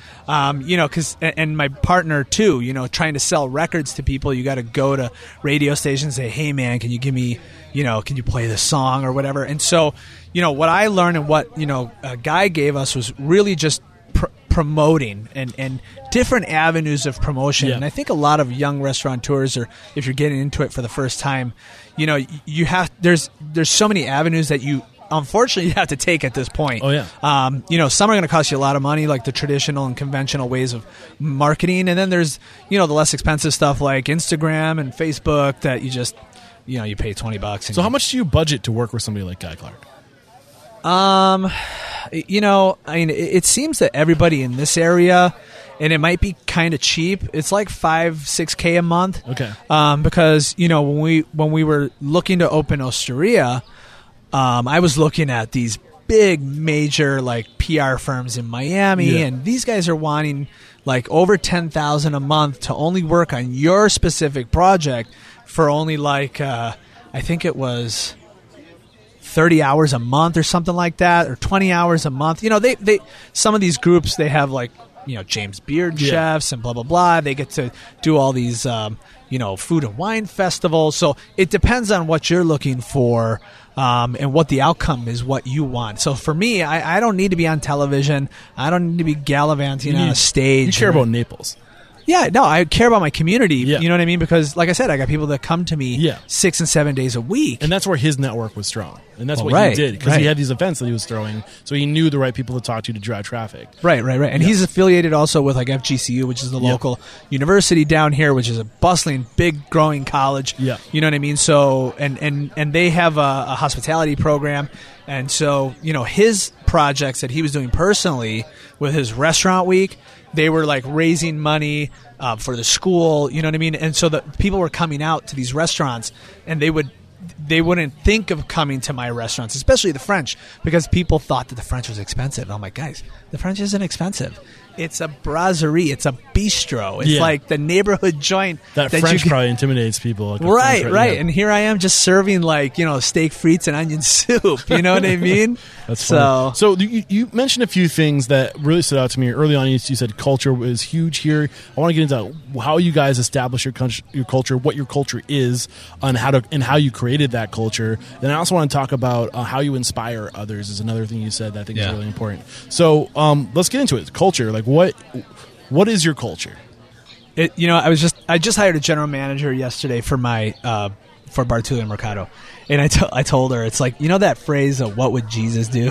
it's like just think every time like what would Vincenzo do? You know what I mean? And so the culture is it, it just comes natural to me. I, I'm an Italian. I'm I'm vibrant. Uh, you know what I mean. I'm not shy to speak to people. Um, I, I have kind of hospitality. I'm hospitable. You know, when somebody comes to my house, they don't even have a foot inside the door, and they're like, "You want an espresso? You want a water?" You know what I mean? And even before I was in the business, and maybe that was you know, I blame my grandmother and my parents for that, um, because you know it was like a revolving door of guests, and- and the espresso machine constantly running.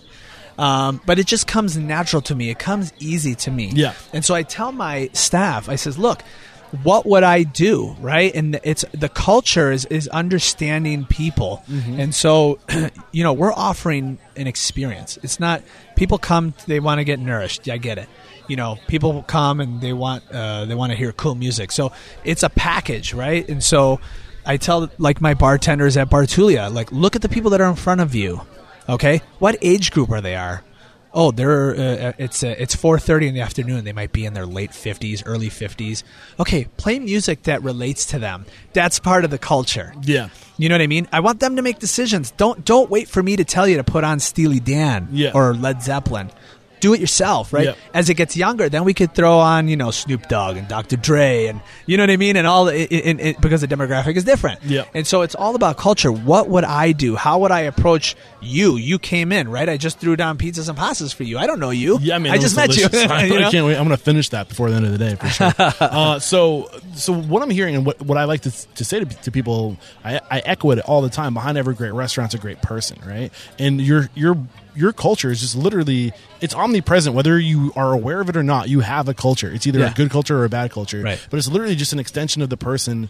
That's behind the brand. Yeah. Behind every great restaurant's a great person, and that culture is, is an extension of who you are. Yeah. And that you hit it on the head. Like think about who, what your values are as an individual, and then inject them into your business Right. and write them down and teach people. And and I I guess the next question I have is how when you're not there, how do people know what the culture is? What do you do to communicate the culture constantly? What what things have you put in place to make sure that it's consistent? Well, it's a vibe. It's even like you know the the that's what we're creating. So again, like like I said, when I walked into Balthazar, it took my breath away. Like you can feel this restaurant is is alive. It's got a soul. It's breathing, and it all comes to you know uh, when you walk in that first impression, the, the vibe of the restaurant, the the how low the lights are, how loud the music is, you know the the the way that the servers are moving, the way that the management is is speaking to you. You know what I mean, and they make them feel comfortable and make them feel like.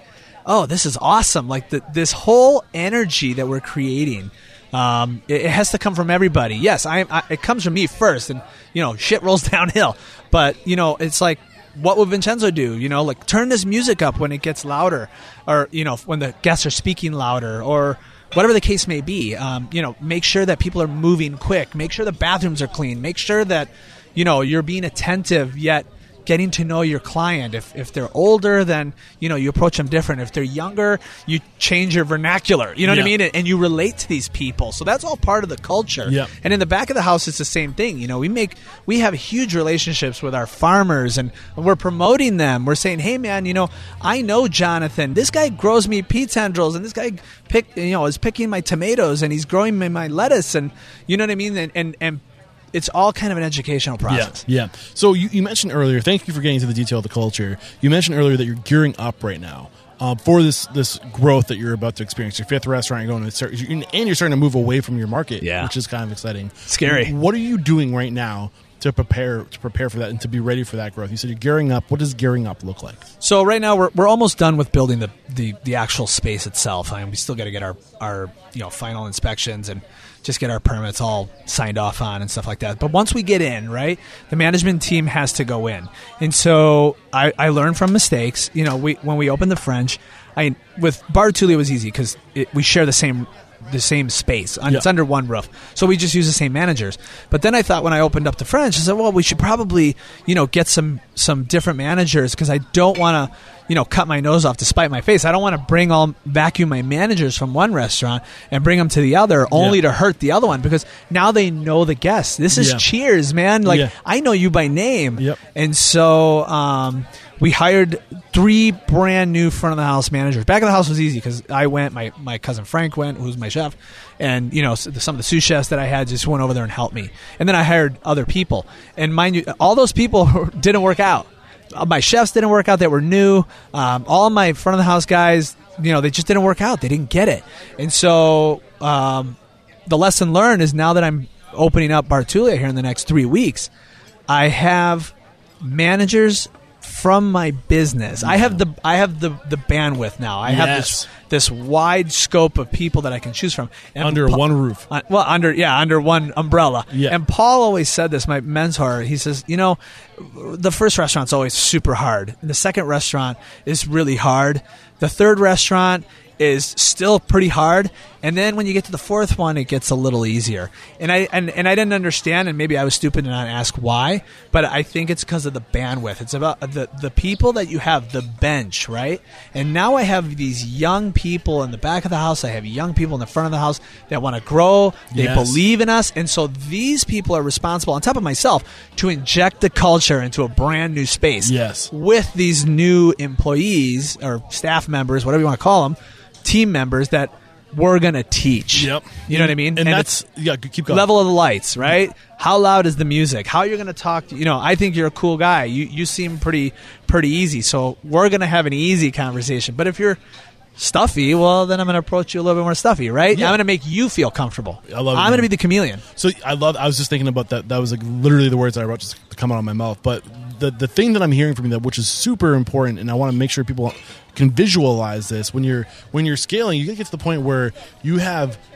You know, all the the lead spots are filled, right? But Right. you have you know you have people right below each one of those lead spots, and then you tell that your managers, I want you to train these people below you, so if you leave tomorrow, they can do your job. Right. And then when when it's when there when there are people on deck on deck on deck, that's when you that's when Right, you expand because now you have these people that you've groomed, and then your your AGM becomes the GM for the new restaurant. Exactly. right. That's And- exactly it. And then it, and you want to be bursting at the seam with people, and that's when That's you know. where we are right now. Exactly. That's especially that's on the goal. management side, right? Because we can always find, you know, team members, and and, and it's not easy finding really good help uh, because money drives people, right? I mean, you know, I've had people leave and go to the restaurant across the street from me because they could pay twenty five cents more. Grass isn't greener on the other side, guys. Yeah, yeah. You know, good luck finding an owner that's w- working literally right next to you, holding the pair of tongs and a spoon and a, and a saute pan, and you know, and being fair to you, to your needs, and and supporting you all the way.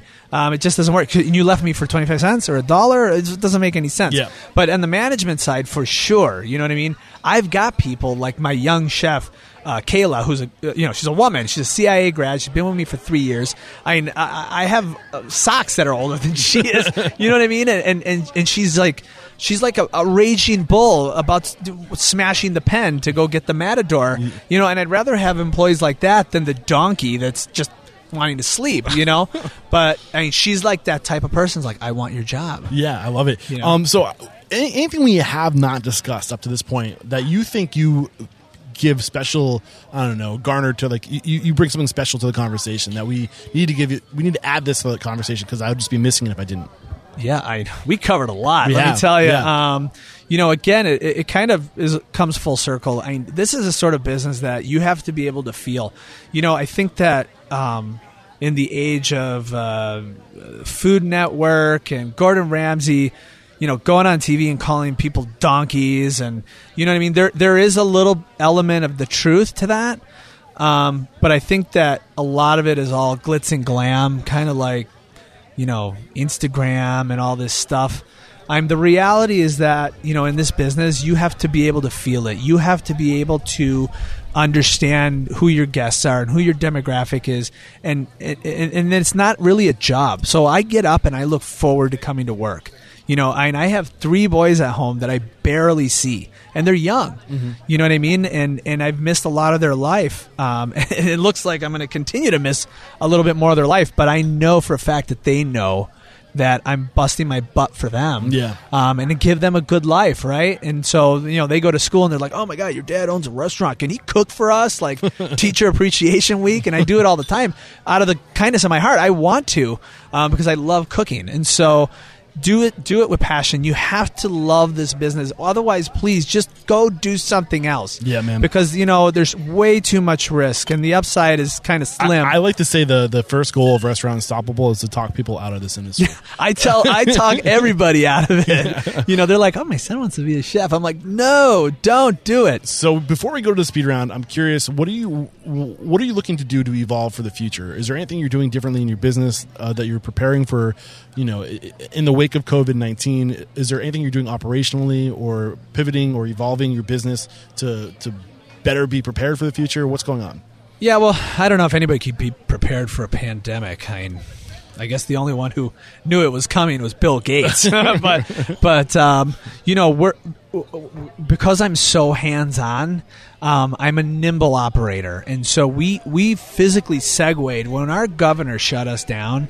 We were in full service, and, and unfortunately, I had to tell people, "Sorry, guys, you got to leave." And they're like, well, "What do you mean?" I'm like, "Well, there's a pandemic," and they're like, "Well, we're eating." And I'm like, "Well, don't blame me. You can blame, you know, our governor or the Chinese. Like, blame somebody, but don't blame me. You know what I mean? I'm just doing what I'm told." Yeah. But um, you know, like I think the dining scene, um, at least in the United States, and I, I'm not going to speak for Europe because I don't know, but it, it's totally different. It's changed like for good. Um, I think that you know I feel sorry for a lot of these restaurants in, in big cities where the, you know the restaurants are super small and they're on top of one another. Yeah. I love being in a sardine can because it creates the energy of you know what I mean the the vibe of the restaurant, Yeah. the soul of the restaurant, and that's what Bar Tulia is. I mean, I'm I'm a, I'm one of the oldest guys in there when I'm in there. I'm, I'm only 45, you know, so I feel old, and it's my restaurant. But those kids are in there, like literally like a tin of sardines. They don't Yeah. care. They're having a great time, and they're you know the servers have to like literally go outside to get tables that are in the front of the restaurant um, or the bar. But you know, outdoor dining, as you can see, we're sitting in a in a converted um, parking lot, and I turned it into a garden. And so it's like a beer garden, but it's a full service restaurant with a full service bar, you know. And the city's been great uh, to be able uh, for me to Are do you going to this. keep the space after things open up a little bit more? I mean, Florida's practically open. Florida's You would open. It's not know. 100% wide open. You know, there are no mask mandates, even though, you know, some uh, some cities will be like, oh, you have to come in, or businesses especially, you have to come in with a mask. But as you can see, no one here is wearing a mask, but they're seated. Um, but there are people that are walking up and down the street. You know, I was off at the comedy shop off the hook the other Yeah. day. It was shoulder to shoulder. Oh, yeah, was like, right. You would not know. there's but you know, don't get me wrong. There's a lot of people that are that you know the the older demographic um, of our community. They're they're getting vaccinated Well, yeah, already. the so- majority of your your your community are older folks, and, and they got the vaccine It's first. definitely getting younger. Yes, Yeah. but right, like the, the governor here is, you know, over a, a particular age threshold, you get to go first.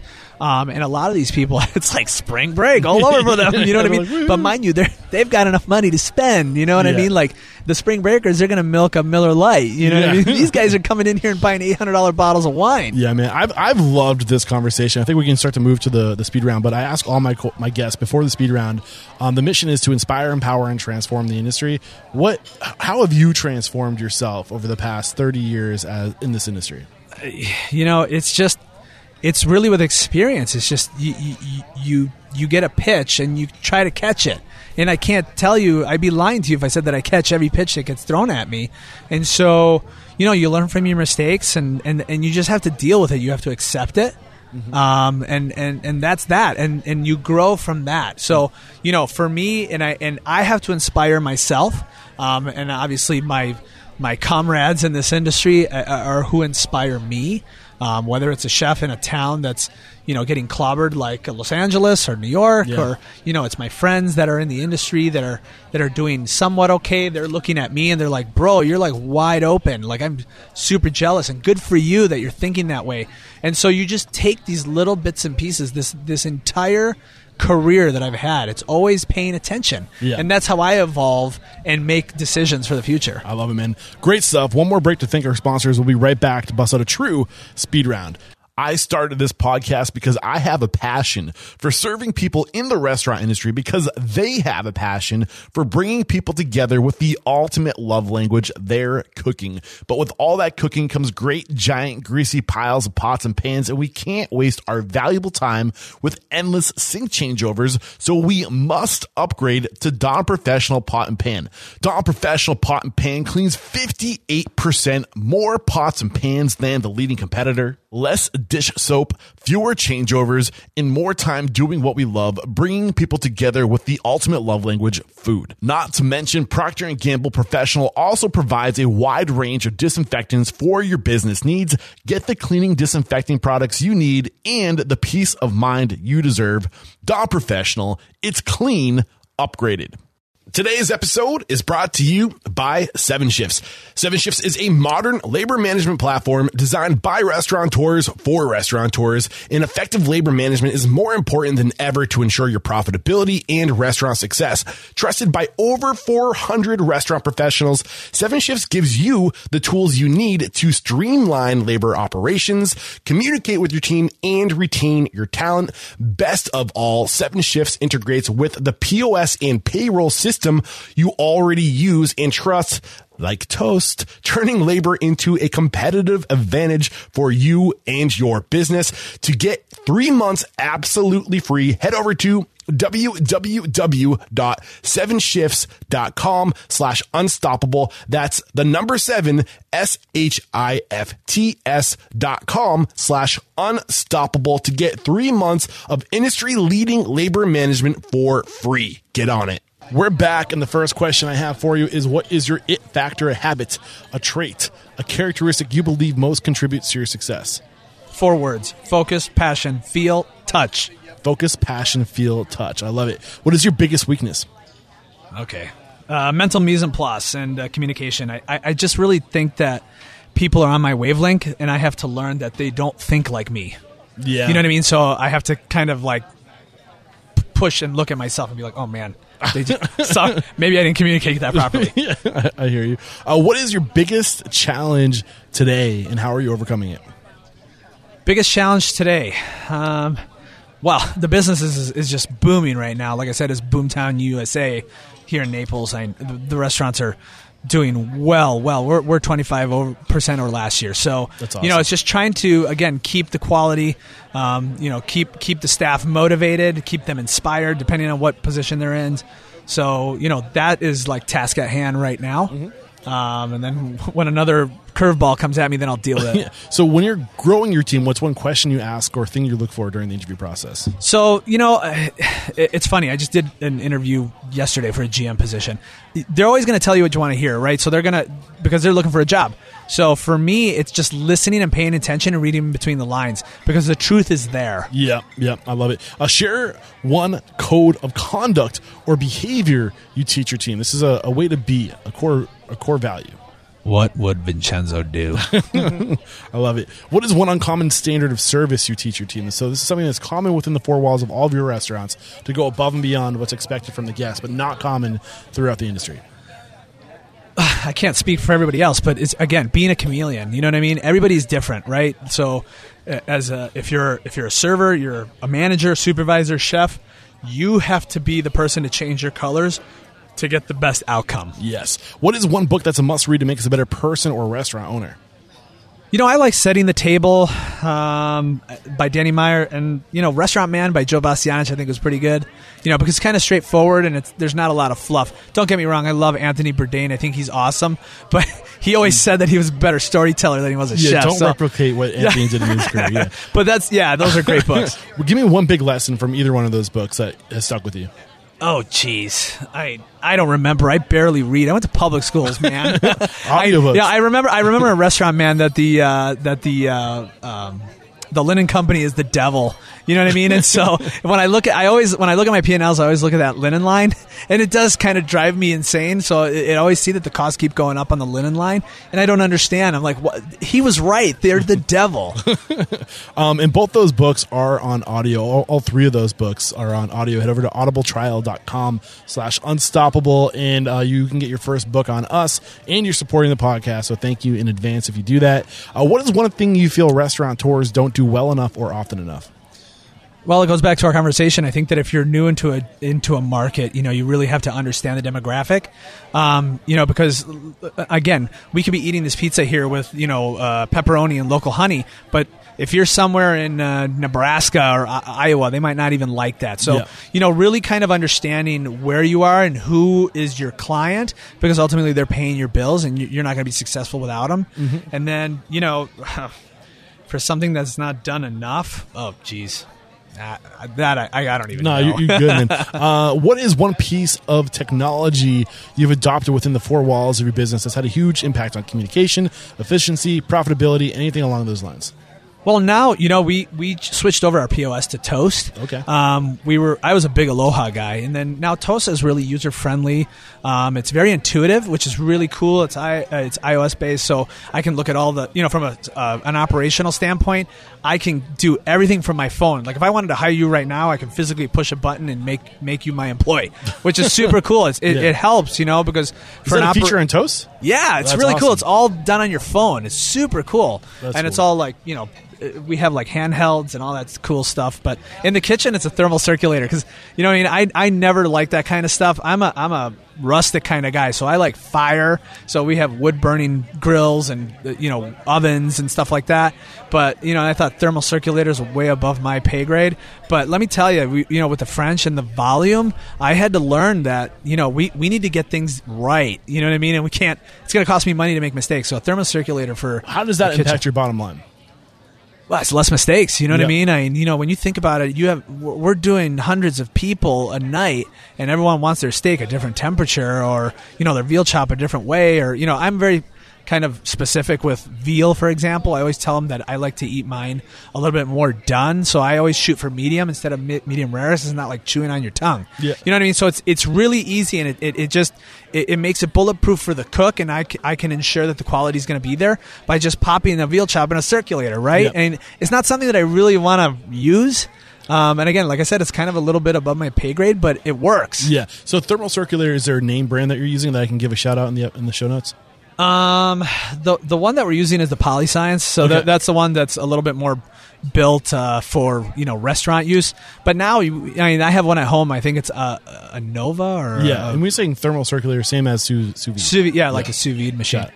Um, yeah, Cool. so- Um, and I skipped a question by accident. What is one service you've hired or outsourced to to make your business better? So this is something that you kind of like a guy, Guy Clark. You know what? Yeah. you- any any other com- company come to mind?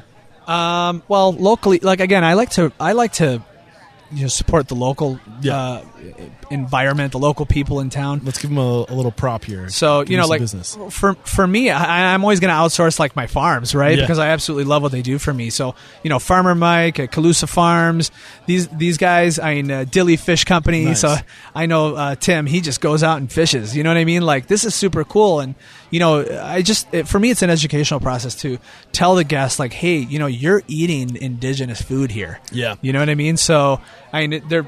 I guess you could call them outsourcing, right? I mean, they're not cooking no, the food man, for me, but, you know they're you're they're growing it. Yeah, Yeah. for sure. Name, drop those names one more time. and I'll make sure I, got- I heard them right, so we can link to it in the show notes. Uh, so Farm- Calusa, Far- Calusa Farms. that's Calusa a husband, husband and wife. Okay. Uh, uh, uh, farm, uh, farmer Mike. So he's up in Bonita. Okay. So he's a little bit of a bigger farmer, but this guy's been in town. is that the name of his business, Farmer Farmer Mike. Okay, sure. he shows up at the farm. He's on. He's got his big old truck, and they it. they grow everything from sunflowers to you know to, to lettuces. And it sounded like you had a fishmonger too. Then. Yeah, so our fishmonger's uh, Dilly Fish Co. is what he calls his company. So his name is uh, Tim Dillingham. Super cool. Beautiful. dude. I love giving shout outs. So beautiful there. Uh, if you guys are in South Florida and you're looking for some farmers and some fishmongers to work with, we got you. Yeah. Uh, this is the last question. Get ready for it. It's a doozy.